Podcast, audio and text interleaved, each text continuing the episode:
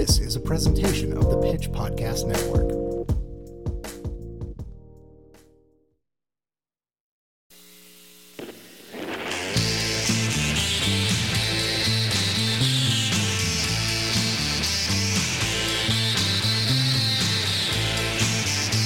Hello, hello, hello, and welcome to the Streetwise Podcast. I am the host of the Streetwise Podcast, Brock Wilbur. I'm also the editor in chief over at The Pitch. How are things with you?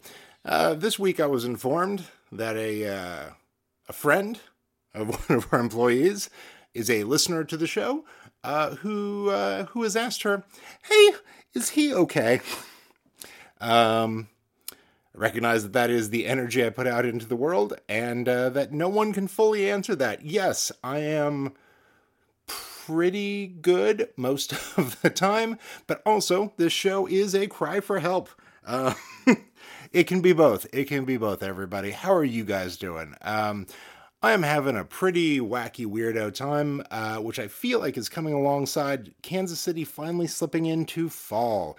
Uh, we keep bouncing back and forth between the 100 degree days and days that it seems to be dark out all the time. Uh, so my my brain and brain chemistry are are dealing with that as I'm sh- I'm sure some of you are as well doing in the uh, transition of seasonal affective usness. Yeah, that's where we are. That's how things are going. Um, I would highly recommend that you sign up for the Streetwise uh, weekly email newsletter that goes out on Saturday mornings. Uh, I, I, I never really push it on the show here, but uh, this one this one for this week, uh, we are finally just unpacking at length a song that is used in a TV ad for tourism for Wichita uh, that has been a source of some contention uh, and some some love and and a lot of a lot of long long conversations over at the pitch in the last couple of months.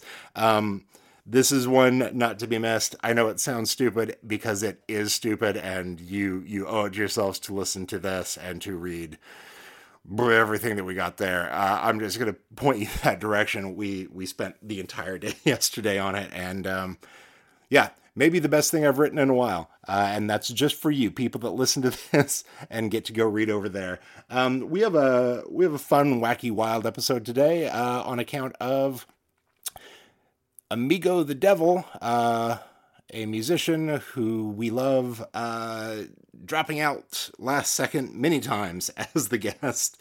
Um, so we have two different reads from the magazine this week and a Nick's Music Corner. So I'm just going to toss us directly into that uh, while also saying, I'm doing fine. You don't have to worry about me. Some of this is meant to be funny, and some of this just is funny by the nature of just how broken I am as a human being. Anyway, here we go.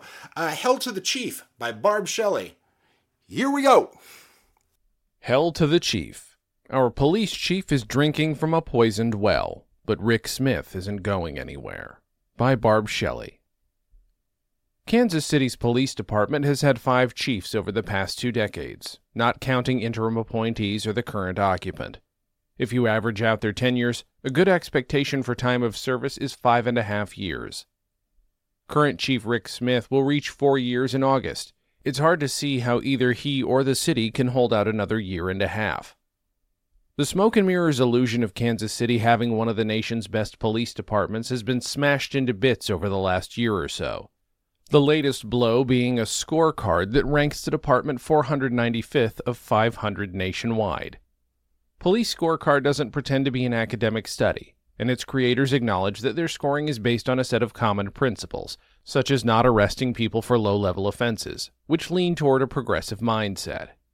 But the scorecard used police departments' own data to make comparisons about funding, use of force, and unsolved crimes, and the information it contains is important.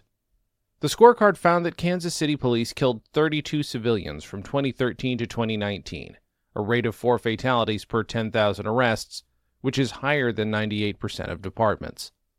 Once police decide to make an arrest, they're more likely to use deadly force in Kansas City than almost any other city in America, the scorecard's creator Samuel Sinyangwe said during an appearance on KCUR's Up to Date talk show.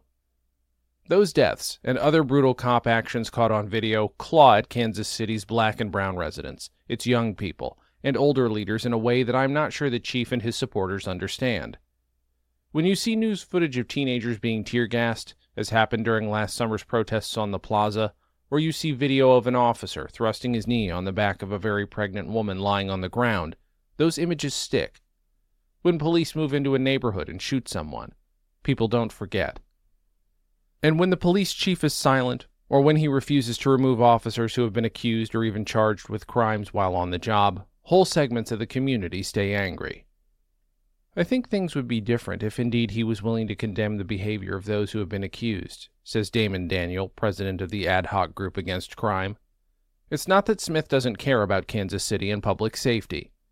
I want Kansas City to get out of the top 10 most violent cities, he tells me, referring to FBI Uniform Crime Report rankings. I think that's a terrible stigma for Kansas City and our community. He ticks off some of the things the department is doing to win hearts and minds, like bringing back community relations officers, holding summer youth camps, and hiring social workers in police stations. So it's not just about enforcement, it's about those other avenues too, he says. But Smith tells me that just before we talked, he sat in on a meeting with commanders to discuss shootings. We were talking about an incident where there was a retaliatory shooting on a house, and there were a hundred shell casings in the front yard, he says. A hundred. Does anyone grasp the amount of firearms and amount of shooting that takes? and the amount of time it takes to shoot a hundred rounds at someone? This is what his officers are up against, Smith says. He talks about this level of threat when I ask about the community anger over shootings and use of force incidents. I think we do everything we can to try and train to not have to shoot somebody, Smith says. But the amount of times we encounter people armed with guns is way out of proportion to what it was when I first came on 35 years ago. And we are going to be engaged with people who are violent at times, and they are violent towards us. Fair enough. Kansas City is awash in weapons, and the role of the police in confronting armed violent criminals cannot be understated. But some of the citizens that Kansas City police officers have been accused of treating brutally include a pregnant woman, a transgender woman, and a 15 year old boy. An officer fatally shot a 47 year old man who was trying to flee after being stopped for a minor traffic infraction. Another officer shot a man as he sat in a pickup truck in his own backyard. Smith says he's terminated police officers in the past. He doesn't want to give a number because, he says, that will give critics yet another reason to sling arrows at the department. I am trying not to fight people, he says. I understand, I'm the focus, but if you notice, I haven't publicly said a bad word against any of the people who have said things against me, and I don't plan on doing that. My plan is to run the organization and to give this organization and this city the best police department possible. That is my goal. Smith was sworn in as chief August 15, 2017, following the abrupt retirement of his predecessor, Darryl Forte. Although respected by many in the community as Kansas City's first black police chief, Forte, now the Jackson County Sheriff, reportedly had become increasingly withdrawn and mercurial within police headquarters. Morale was low, and the Board of Police Commissioners wanted a change. The board narrowed its search to Smith and two candidates from out of town, one candidate withdrew from consideration at the last minute, leaving Smith and Keith Humphrey, the chief in Norman, Oklahoma, as the finalists. The police board chairman at the time, Leland Shurin, and then Mayor Sly James voted for Humphrey. The other three commissioners voted for Smith, including Nathan Garrett, who only a few weeks before had replaced Alvin Brooks on the board. Smith held the rank of major at the time. He had three decades of service in the department. When Smith came in, people were thrilled, says Betsy Solberg, who got to know Smith through her work as chair of the Kansas City Police Foundation and remains a supporter. They thought he was honest and trustworthy. He was, and I think still is, really popular with the officers. Not everyone was excited, though. Civil rights and social justice leaders worried about Smith's close relationship with the local chapter of the police union. Jean Peters Baker, the Jackson County prosecutor, was dismayed about Smith's lukewarm support of the Kansas City No Violence Alliance, a violence reduction program that had shown initial success, though it later struggled. Smith questioned the program's usefulness as a major and dismantled it when he became chief. He says the department is working collaboratively with the prosecutor's office, federal law enforcement agencies, and community partners in something called the National Public Safety Partnership, although few people in the city know what that is. Neighborhood groups and others began complaining soon after Smith's appointment that he wasn't as visible as Forte, who had made a point to be present in crime impacted neighborhoods. Concerns mounted in June 2018 after police officers fatally shot three people on the same day. Smith told reporters the officers did what they thought was necessary. I just wanted people in the city to know our officers are dedicated to go out here and protect the citizens of this city, he said. But where Smith sees officers protecting the people, others see a chief defending the force at all costs. The gathering resentment bloomed into full outrage last year after cops used tear gas and rubber bullets on protesters after a police officer murdered George Floyd in Minneapolis. Calls for the chief's resignation have continued ever since. Smith says he has no plans to resign. My philosophy is I want to work and spend time running this organization, he says, and this is what I feel like I've been hired to do to make sure this organization runs well. Maybe he'll stay. The man is stubborn, and he is for the moment protected by a group uniquely immune to community pressure the state appointed Board of Police Commissioners. But police chiefs tend to leave abruptly in Kansas City, and so it is worth thinking for a moment about a police department without Rick Smith. There is no quick fix. Kansas City's police department is governed by a board whose members, except for the mayor, are elected by the Missouri governor. And the current governor shows a stunning disregard for the city's priorities and problems. The department's administration and police board have spent years bathing in self congratulation and seem bewildered by criticisms. Police officers have become accustomed to a chief's protection. The resistance to anyone who changes that pattern will be fierce. Gwen Grant, president of the Urban League of Greater Kansas City and one of Smith's fiercest critics, wants the chief to be replaced with someone from the outside.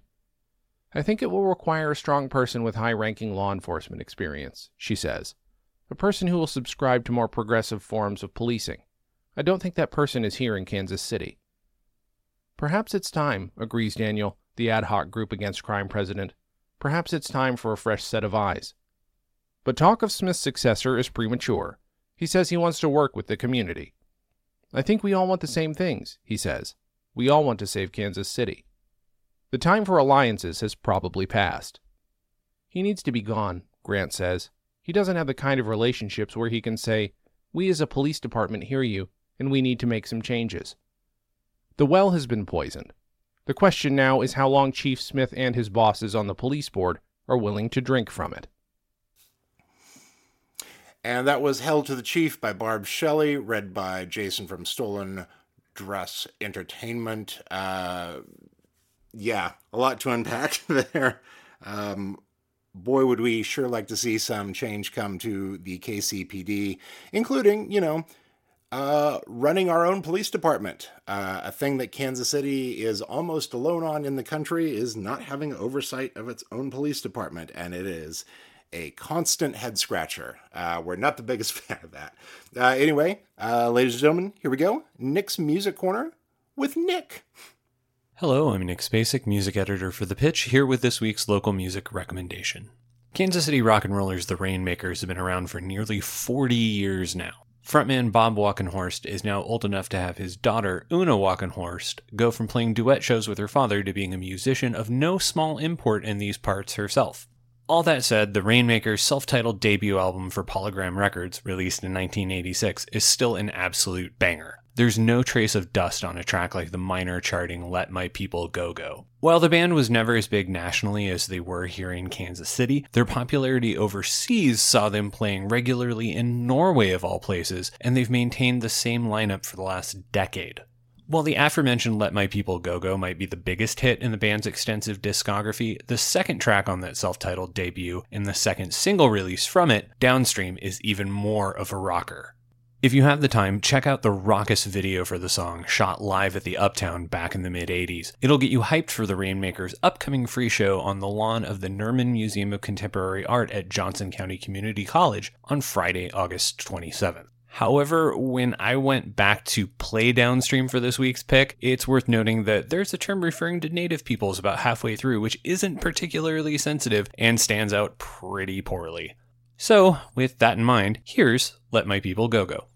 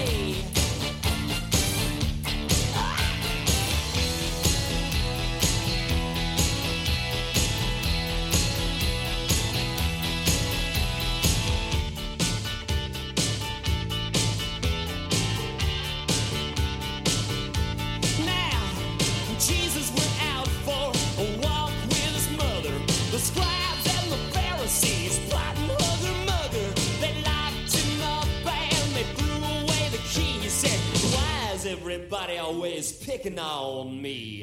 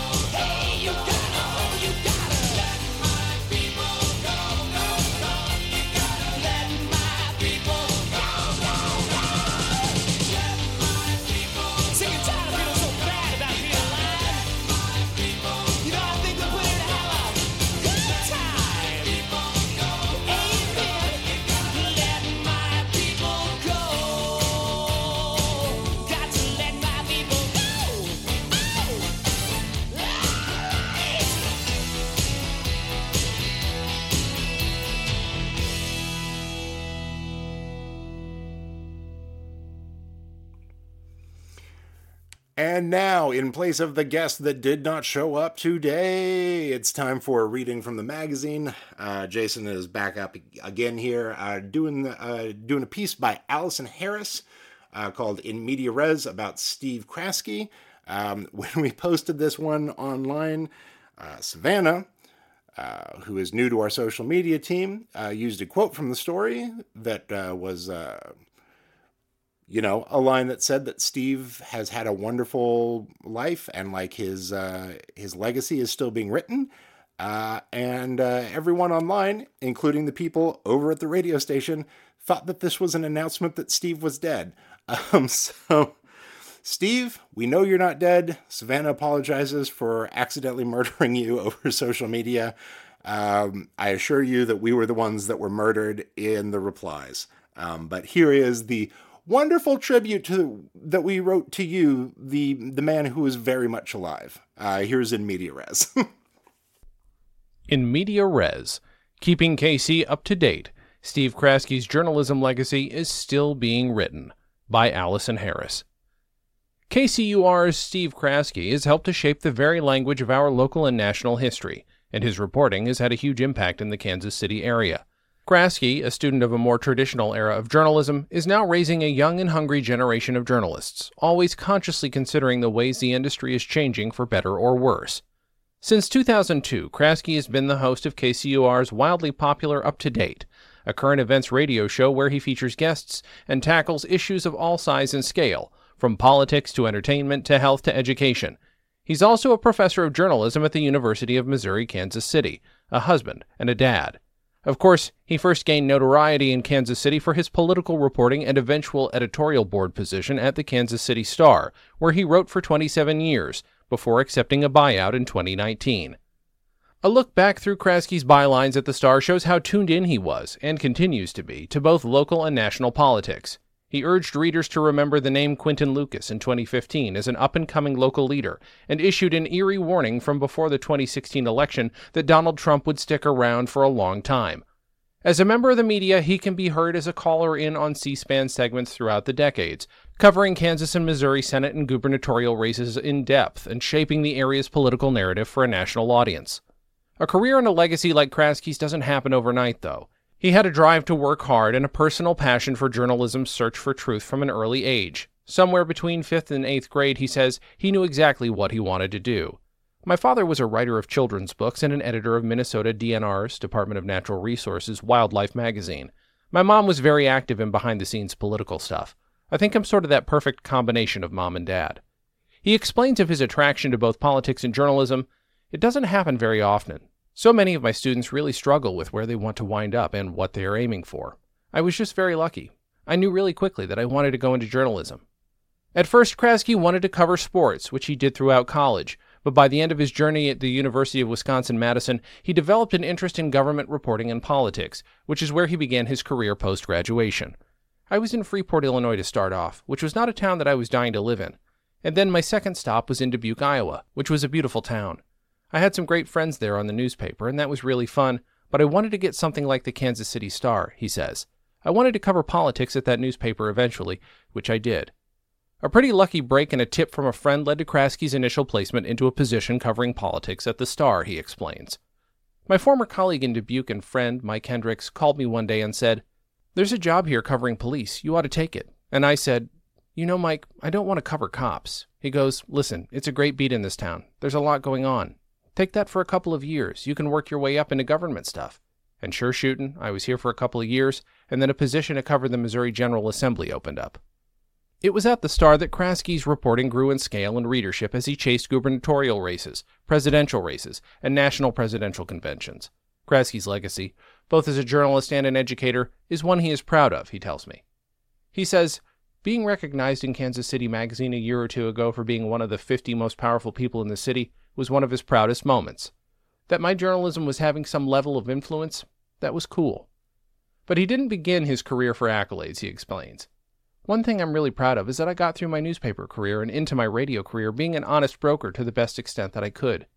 I could look at myself in the mirror every day, thinking I tried my best to present the information as fairly as I could.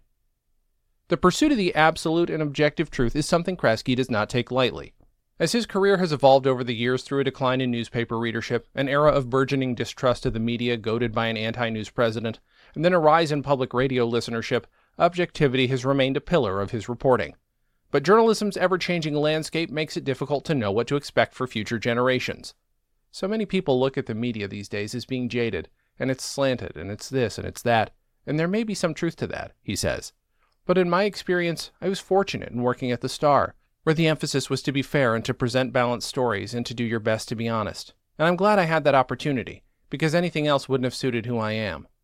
As local newspapers have lost readership and funding, journalism has become tougher to navigate emotionally.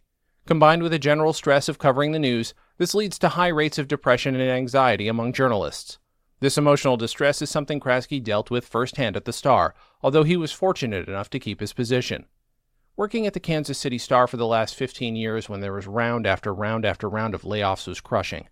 Seeing good friends and really talented colleagues heading out the door because the newspaper wasn't making as much money as it once had was depressing, Kraske says.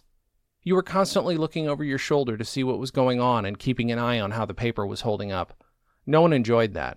That wasn't fun for the editors. It wasn't fun for the reporters. However, Kraske is optimistic for a new generation, and with his leadership at UMKC's student paper, we also have reason to be. I personally benefited a great deal from Kraske's advice, editing, lists of the AP style mistakes not to make, and mentorships as I began my journalism career. I first met Kraske, my professor, during my sophomore year at the University of Missouri at Kansas City. After somewhat abruptly switching my major to communications, I felt anxious about taking an introduction to journalism class, afraid to admit I didn't know much of anything about journalism writing. Right away, I was calmed by Kraske's cool demeanor and fact based approach to writing, which worked well for even the most nervous beginner.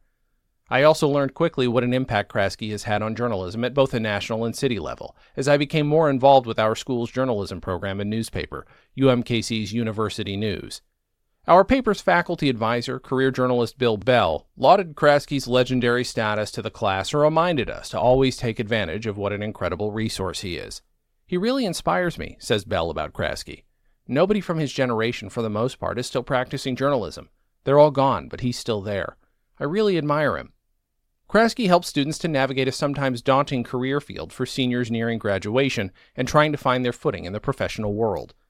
Kraske is someone who has really helped me become the person I am today in the journalism world, says Adita Charansab, UNews' social media editor. Before taking journalism classes at UMKC, I wasn't sure if I was taking the right path or not. But during my time with Kraske and his classes, he taught me that there was a place for me in journalism and that there were a variety of ways that I could make a good influence on it. Steve Kraske is the nucleus of the College of Arts and Sciences and all things communications at UMKC, says student and UNews reporter Lawrence Brooks, the fourth. From the first day I entered into his Intro to Journalism course in the fall of 2020, I knew that my life as a journalist would be forever influenced by his tutelage, and UMKC was the right place for me. He has challenged me in ways that I didn't believe was possible, and I will be forever grateful for the opportunity to have him as a professor and mentor. UMKC's communications program is incredibly lucky to have someone with an outlook like Kraske's as we all navigate uncertainty in the world of journalism. He seems to feel lucky to have us too, noting that his students are the proudest part of his legacy. The whole cadre of journalists coming out of UMKC who find their way in the business and get great positions and have important roles and are able to do good work, that's what I'm all about, Kraske says. It's a great way to end a career, working with so many talented folks. While the journalism industry is much different now than it was when Kraske began his reporting, his impact remains significant. He's known all over Kansas City and respected nationally for his reporting and editorial writing. At Up to Date and as a professor at UMKC, he's found a way to continue doing what he does best and shape the careers of young people as passionate as he is. And ladies and gentlemen, that's been the Streetwise podcast from the pitch here in Kansas City. Uh, we have a scavenger hunt coming up. We did one six months ago. It was a blast. Uh, you can find the information on our website. It is coming up in the middle of this month over my birthday weekend and over Stephanie's birthday weekend. Everyone at the pitch is born in the middle of September. Huge Virgo energy. I, I you you could have guessed it from listening to the show. Anyway, uh, it, it, it's very very cheap to do. Uh, there's a lot of fun cool stuff happening here. Everyone that did it last time had a great time. So check out our website for the pitch scavenger hunt. It is quite literally everywhere. I, I don't think you can click on our main page anywhere and not uh, wind up buying a ticket. So uh, we hope to see you at that uh, thank you guys so much for listening to this um, take care of each other be cool out there pitch in and we'll make it through I've been Brock Wilbur. Bye, bye, bye, bye, bye.